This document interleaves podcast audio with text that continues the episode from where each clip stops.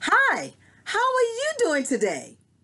Welcome to another Martha Reeves story time.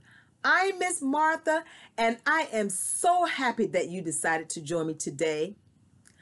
I want all of you to know that I really appreciate your support so far.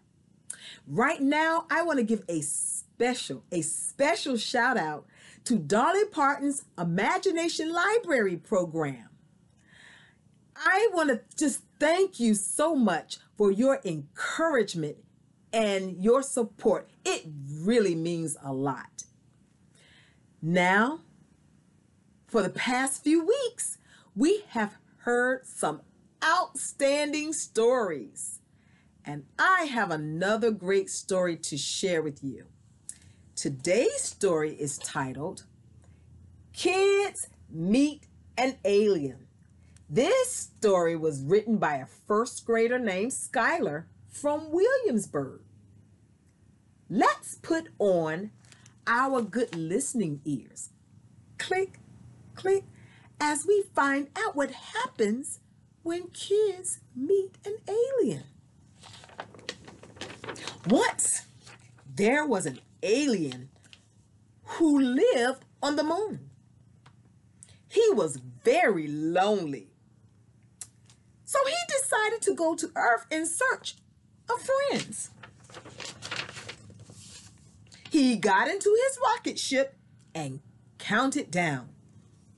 10, 9, 8, 7, 6, 5, 4, 3, 2, 1. Blast off!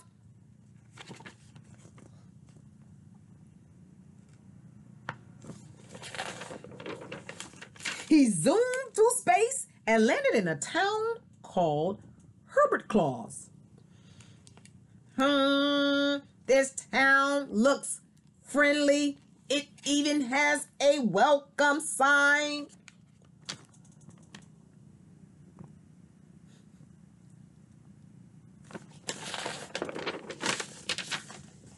When he looked around and saw all kinds of kids playing, he was a little nervous, but he decided to try and make friends.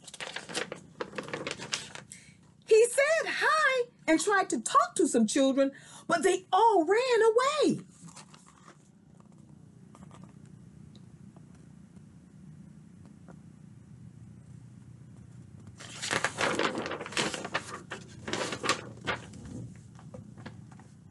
The children thought that he looked scary because he looked so different.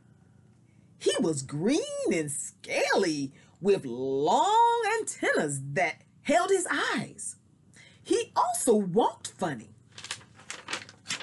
But when they told their parents about him, the kids' parents told them that when a new kid comes to town, that they should be kind and polite and say hello. So the children decided to make friends. And when they talked to the alien, they thought that he was nice. So they played with him every day. In the spring, they picked flowers. And in the summer, they went to the beach.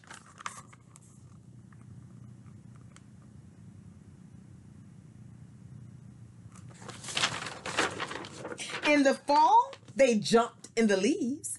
And in the winter, they built a snowman.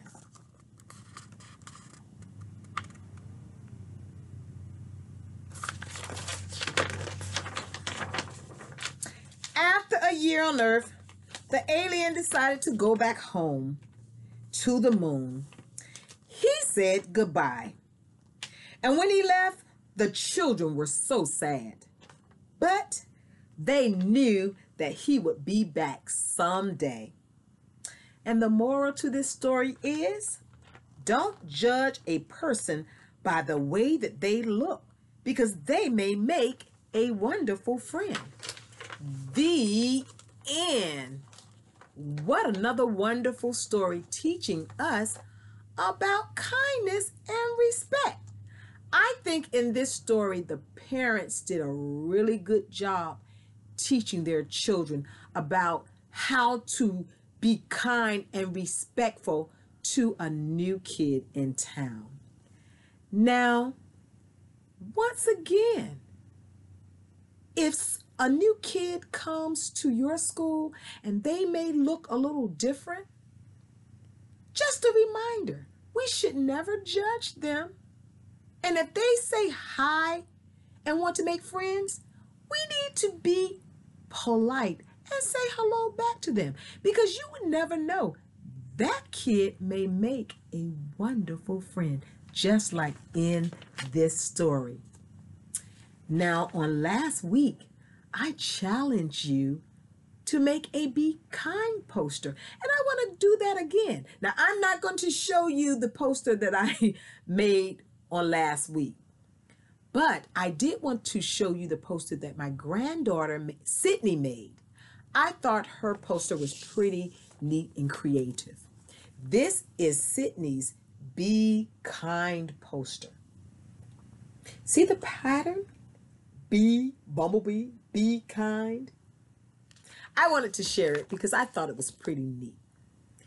Now, I also have someone who wants to say hello. Can you say hi to the alien? The alien wanted to come down and join us for story time. You see, hi, alien. Hello. What do you want to say? He has a message. What do you want to say to the boys and girls? Thank you for your kindness. Oh, that was so nice of you. And thank you. You made wonderful friends. We are, I'll talk to you a little later, okay? And I wanted to just say bye because I have some other things I want to say to uh, my friends out there. Okay? Bye bye. I'll see you later. Bye bye. Okay, all right. Now, friends, there's something I always want to remind you. Practice, practice your reading.